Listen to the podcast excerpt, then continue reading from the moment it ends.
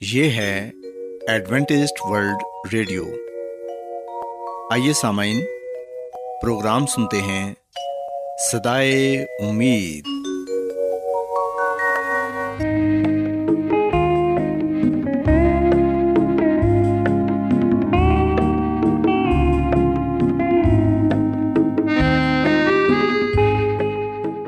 سامعین، پروگرام سدائے امید کے ساتھ میں آپ کی میزبان فرا سلیم اور صادق عبداللہ خان آپ کی خدمت میں حاضر ہیں۔ ہماری طرف سے آپ تمام سامعین کی خدمت میں آداب۔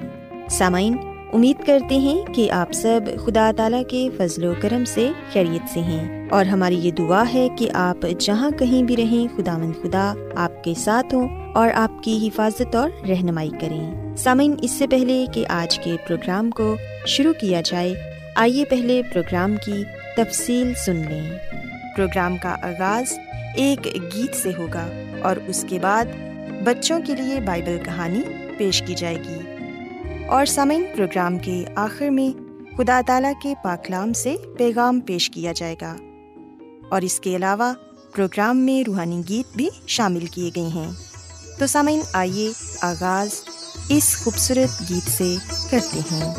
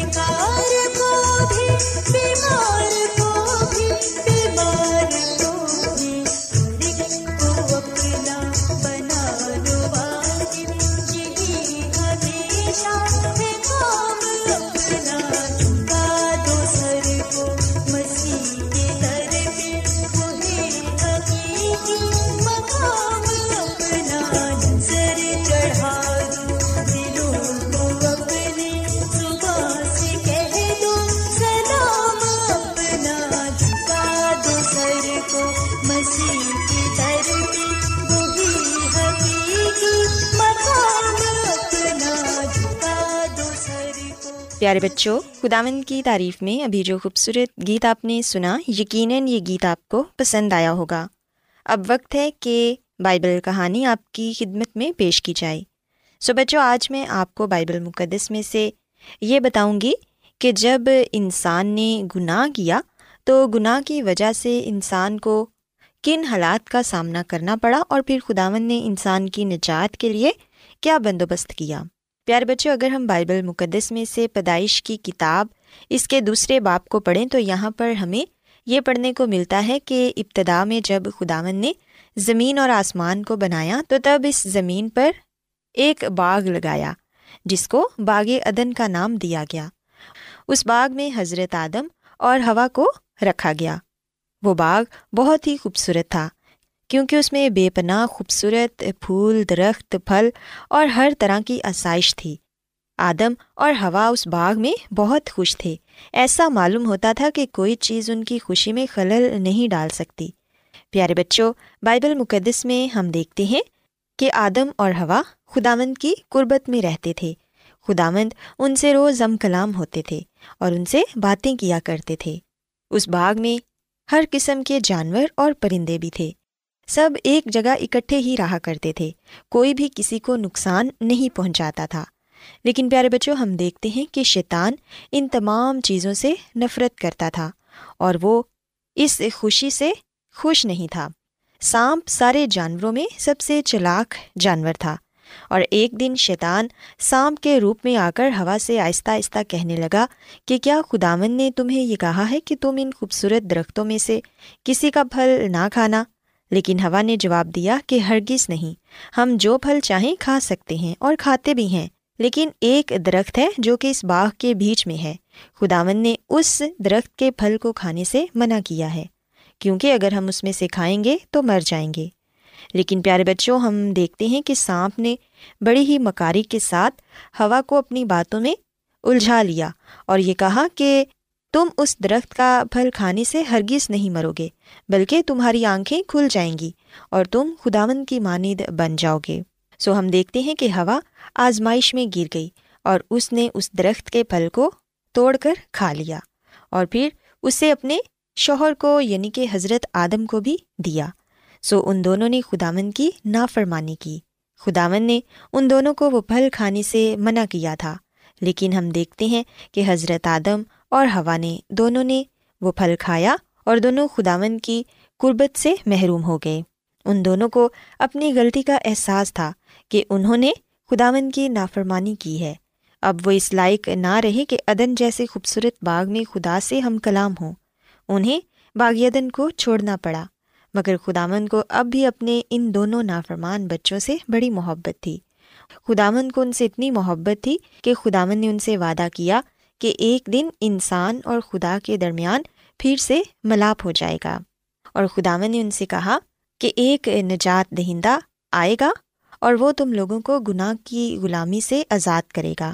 پیارے بچوں، ہم دیکھتے ہیں کہ خداوند خدا نے نجات دہندہ کی آمد کے متعلق وعدہ کیا، جس سے انہیں تسلی ہوئی۔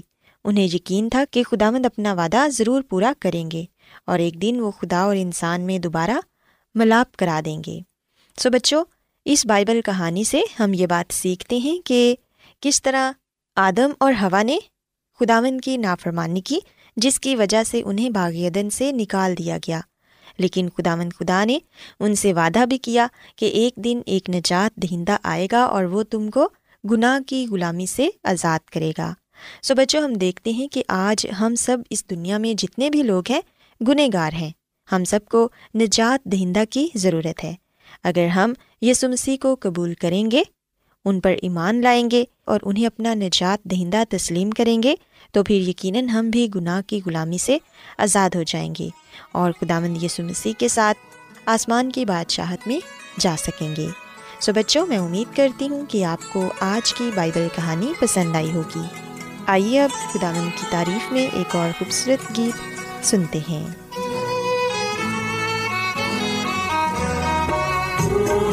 میری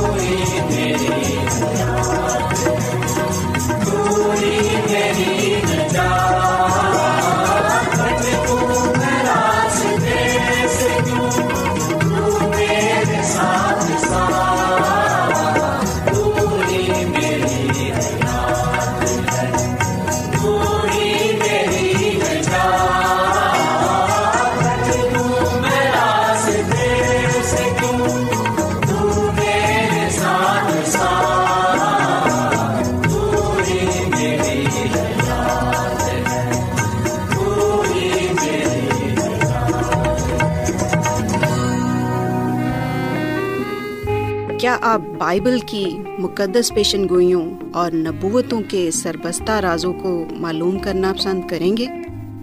کیا آپ دنیا کے ایسے رجحانات کے باعث پریشان ہیں جو گہری طریقے کا اشارہ دیتے ہیں؟ ایڈوینٹسٹ ورلڈ ریڈیو سنتے رہیے جو آپ سب کے لیے صدائے امید ہے۔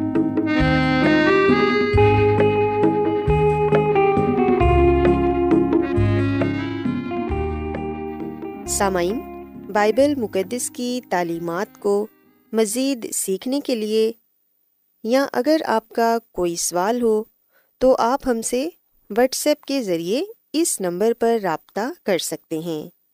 ہمارا واٹس ایپ نمبر ہے صفر صفر نو دو تین ایک صفر ایک سات چھ سات نو چھ دو۔ نمبر ایک بار پھر نوٹ کر لیں۔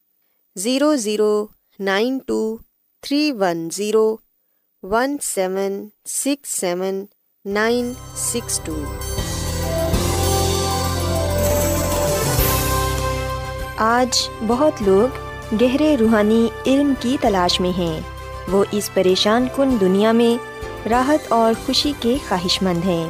اور خوشخبری یہ ہے کہ بائبل مقدس آپ کی زندگی کے مقاصد کو ظاہر کرتی ہے۔ اے ڈبلیو آر پر ہم آپ کو خدا کا کلام سکھاتے ہیں، جو اپنی گواہی آپ ہے۔ سامعین، آپ ہمارا پروگرام انٹرنیٹ پر بھی سن سکتے ہیں۔ ہماری ویب سائٹ ہے W W W dot A W R dot O R G سامعین، اب وقت ہے کہ کلام کا بکیا حصہ پیش کیا جائے۔ سو آئیے خداوند کے خادم عظمت ایمینول سے پیغام سنتے ہیں۔ مسیح میں میرے عزیزو، جو خدا کی شریعت ہے، وہ ایک آئینے کی طرح ہے، جو ہمیں بتاتی ہے کہ ہمارے چہرے پر کہاں داغ دبا لگا ہوا ہے۔ جب میں خدا کی شریعت کو دیکھتا ہوں، تو میں دیکھتا ہوں کہ میں کون ہوں۔ جب میں مسیح کے پاس آتا ہوں، جب میں اس کی شریعت کو دیکھتا ہوں، تو مجھے پتہ چلتا ہے کہ وہ مجھ پر کتنا مہربان ہے۔ وہ مجھے معاف کرنے کی اور صاف کرنے کی قدرت رکھتا ہے۔ خدا کا بندہ داؤد کہتا ہے، زبور انیس کی سات آیت میں کہ خدا کی شریعت کامل ہے، وہ جان کو بحال کرتی ہے۔ خدا مند کی شہادت برحق ہے، نادان کو دانش بخشتی ہے۔ سو مسیح میں میرے عزیزو، ہم آج خدا کو دعا میں یہ کہہ سکتے ہیں کہ اے یسو، میرا دل ٹوٹ گیا ہے۔ میرا دل میرے گناہوں کی وجہ سے کچل گیا ہے۔ مجھے معاف فرما۔ میرے گناہوں کو معاف کر دے۔ مجھ پر رحم کر، کیونکہ میں گناہ گار ہوں۔ میں نے تیری شریعت کو توڑا ہے۔ میں نے تیرے حکموں کو توڑا ہے۔ مسیح میں، میرے عزیزو، جب ہم مسیح یسو کے پاس آتے ہیں، تو وہ ہمیں معاف کرتا ہے۔ وہ ہمیں کامل بناتا ہے۔ جب ہم بائبل مقدس کو پڑھتے ہیں، تو ہمیں پتہ چلتا ہے کہ ایک بار ایک شخص مسیح یسو کے پاس آیا اور اس نے مسیح یسو سے ایک سوال پوچھا۔ اور مسیح میں، میرے عزیزو متی کی انجیل کے بائیسویں باپ کی تینتیسویں آیتہ چالیسویں آیت تک کی لکھا ہوا ہے، اور ان میں سے ایک عالم شرح نے آزمانے کے لیے ان سے پوچھا، اے استاد توریت میں کون سا حکم بڑا ہے؟ اس نے اس سے کہا کہ خدا اپنے خدا سے اپنے سارے دل اور اپنی ساری جان اور اپنی ساری عقل سے محبت رکھ، بڑا اور پہلا حکم یہی ہے۔ اور دوسرا اس کی ماند یہ ہے کہ اپنے پڑوسی سے اپنے برابر محبت رکھ اور انہیں دو حکموں پر تمام توریت اور امبیا کے صحیفوں کا مدار ہے۔ سو مسیح میں میرے عزیزو، پوری شریعت کا خلاصہ ایک لفظ میں اگر کیا جائے تو وہ ہے محبت۔ خدا سے محبت اور انسانوں سے محبت۔ مسیسو نے پہلے چار حکموں کا خلاصہ خدا سے محبت کے ساتھ کیا ہے اور باقی چھ حکموں کا جو خلاصہ ہے وہ انسانوں کے ساتھ محبت سے کیا ہے۔ سو محبت ہمیشہ ہمیں فرما برداری کی طرف لے جاتی ہے۔ جیسا کہ ہم سب جانتے ہیں کہ خدا کا پتھر کی دو لوہوں پر شریعت کا لکھنا اس بات کا ثبوت ہے کہ شریعت کو دینے والا وہی ہے۔ سو خدا نے دس حکموں کی شریعت اپنے مبارک ہاتھ سے لکھی۔ سو اس لیے میرے عزیزو، خدا کی شریعت پر عمل کرنا مجھے اور آپ کو غلامی میں نہیں ڈالتا، بلکہ یہ تو ہمیں غلامی سے باہر نکالتا ہے۔ خدا کے دس حکموں کی شریعت یعنی کہ خدا کے دس احکام، ہماری آزادی کو محدود کرنے کے لیے نہیں دیے گئے، بلکہ اس لیے دیے گئے ہیں تاکہ ہم صحیح معنوں میں آزاد ہو سکیں۔ خدا نے خود یہ دس احکام ہمیں دیے ہیں۔ آئے ہم ان دس احکام کو پڑھیں اور ان پر عمل پیرا ہوں۔ خروش کی کتاب کے بیسویں باپ کی دوسری آیت میں لکھا ہے کہ خداون تیرا خدا جو تجھے ملک مصر سے غلامی کے گھر سے نکال لایا، میں ہوں۔ سو دس حکموں کی شریعت میں پہلا حکم یہ ہے کہ میرے عزور تو غیر مبودوں کو نہ ماننا، تو اپنے لیے کوئی تراشی ہوئی مورت نہ بنانا، تو خدا اپنے خدا کا نام بے فائدہ نہ لینا۔ یاد کر کے سبت کا دن پاک ماننا، چھ دن تک تو محنت کر کے اپنا سارا کام کاج کرنا، لیکن ساتواں دن خدا تیرے خدا کا سبت ہے۔ تو اپنے باپ اور اپنی ماں کی عزت کرنا۔ تو خود نہ کرنا، تو زنا نہ کرنا، تو چوری نہ کرنا۔ تو اپنے پڑوسی کے خلاف جھوٹی گواہی نہ دینا۔ تو اپنے پڑوسی کے گھر کا لالچ نہ کرنا۔ سو خدا کے دس احکام ہمیں خروش کی کتاب کے بیسویں باپ کی تیسری اعتا سترویں تک پڑھنے کو ملتے ہیں۔ سو یہ خدا کے دس حکم ہمارے لیے اور ہماری نسل کے لیے ہیں۔ مسیح میں میرے عزیزو، خدا کے دس حکام آج ہمارے معاشرے میں پائے جاتے ہیں۔ پر ہم دیکھتے ہیں افسوس کے ساتھ بہت سے لوگ جانے اور انجانے میں اسے نظر انداز کر رہے ہیں۔ جبکہ خدا کے یہ جو دس حکم ہیں، یہ ہمیشہ ہمیشہ کے لیے ہیں۔ یہ عبدالآباد رہیں گے۔ چاہے ہم کتنا ہی اسے نظر انداز کیوں نہ کریں۔ پر یہ حکم ہمیشہ ہمیشہ کے لیے رہیں گے۔ کیونکہ خدا نے اپنے ہاتھوں سے، اپنی انگلی سے ان حکموں کو لکھا ہے۔ زبور ایک سو گیارہ، اس کی سات آیتا نویں آیت تک یہ لکھا ہوا ہے کہ اس کے ہاتھوں کے کام برحق اور پر عدل ہیں۔ اس کے تمام قوانین راست ہیں۔ وہ عبدالآباد قائم رہیں گے، وہ سچائی اور راستی سے بنائے گئے ہیں۔ اس نے اپنے لوگوں کے لیے فدیا دیا۔ اس نے اپنا عہد ہمیشہ کے لیے ٹھہرایا ہے۔ اس کا نام قدوس اور محیب ہے۔ سو مسیح میں میرے عزیز و شیطان نے نافرمانی کی وجہ سے آسمان کو کھو دیا اور آدم اور ہوا نے نافرمانی کی وجہ سے عدن کو کھو دیا۔ اور آج ہم دیکھتے ہیں کہ نافرمانی کی وجہ سے ہی ہم خاندانی اور معاشرتی قدروں کو کھو رہے ہیں۔ اس لیے مسیح میں میرے عزیز و خدا خدا اپنے کلام میں یہ بات کہتا ہے۔ عبرانیوں کے خط کے آٹھویں باپ کی دسویں آیت میں کہ پھر خدا آمد فرماتا ہے کہ جو عہد اسرائیل کے گھرانے سے ان دنوں کے بعد باندھوں گا، وہ یہ ہے کہ میں اپنے قانون ان کے ذہن میں ڈالوں گا اور ان کے دلوں پر لکھوں گا اور میں ان کا خدا ہوں گا اور وہ میری امت ہوں گے۔ سو مسیح میں میرے عزیز و خدا کا قانون ہمارے ذہن میں ہے تاکہ ہم اسے جان سکیں۔ خدا کا قانون ہمارے دلوں میں ہے تاکہ ہم اس سے محبت رکھ سکیں۔ سو خدا کے پاس آخری زمانے کے لوگ ہوں گے جن کے دلوں اور دماغوں میں اس کی شریعت لکھی ہوئی ہوگی۔ ان میں میں اور آپ بھی شامل ہیں۔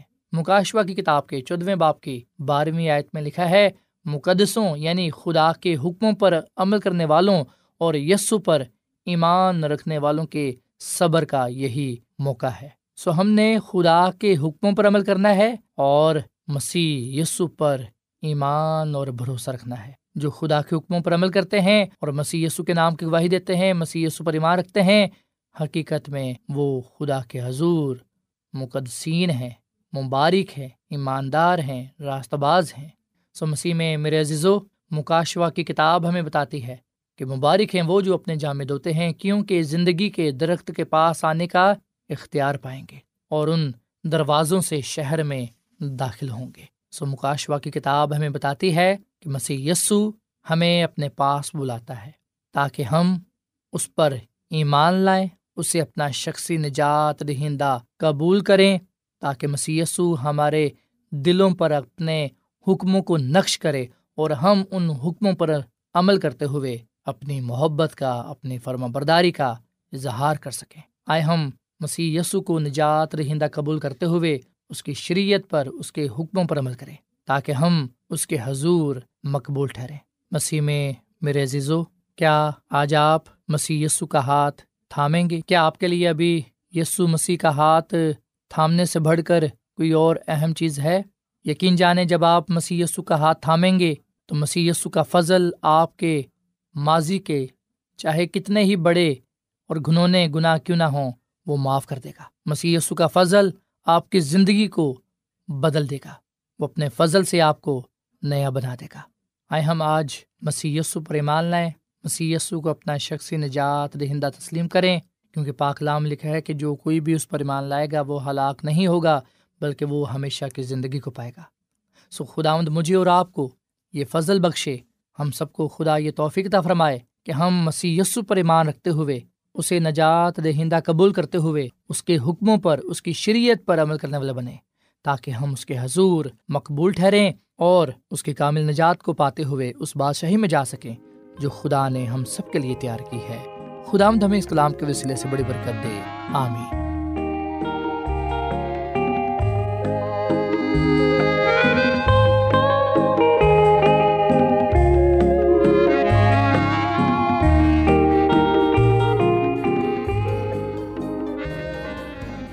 روزانہ ایڈوینٹسٹ ورلڈ ریڈیو چوبیس گھنٹے کا پروگرام جنوبی ایشیا کے لیے اردو، انگریزی، پنجابی، پشتو، سندھی اور بہت سی زبانوں میں پیش کرتا ہے۔ صحت، متوازن خوراک، تعلیم، خاندانی زندگی اور بائبل مقدس کو سمجھنے کے لیے ایڈوینٹسٹ ورلڈ ریڈیو ضرور سنیے۔ یہ ریڈیو آپ کی فکر کرتا ہے۔ ایڈوینٹسٹ ورلڈ ریڈیو کی جانب سے پروگرام سدائے امید پیش کیا جا رہا تھا۔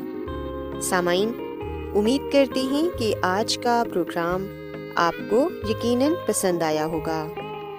بائبل مقدس کی تعلیمات کو مزید سیکھنے کے لیے آپ ہم سے واٹس ایپ کے ذریعے بھی رابطہ کر سکتے ہیں۔ سامعین، ہمارا واٹس ایپ نمبر ہے صفر صفر نو دو تین ایک صفر ایک سات چھ سات نو چھ دو۔ نمبر ایک بار پھر نوٹ کر لیں zero zero nine two three one zero one seven six seven nine six two. سامعین، کل اسی وقت اور اسی فریکوینسی پر دوبارہ آپ سے ملاقات ہوگی۔ اب اپنی میزبان فرا سلیم کو اجازت دیں۔ خدا حافظ۔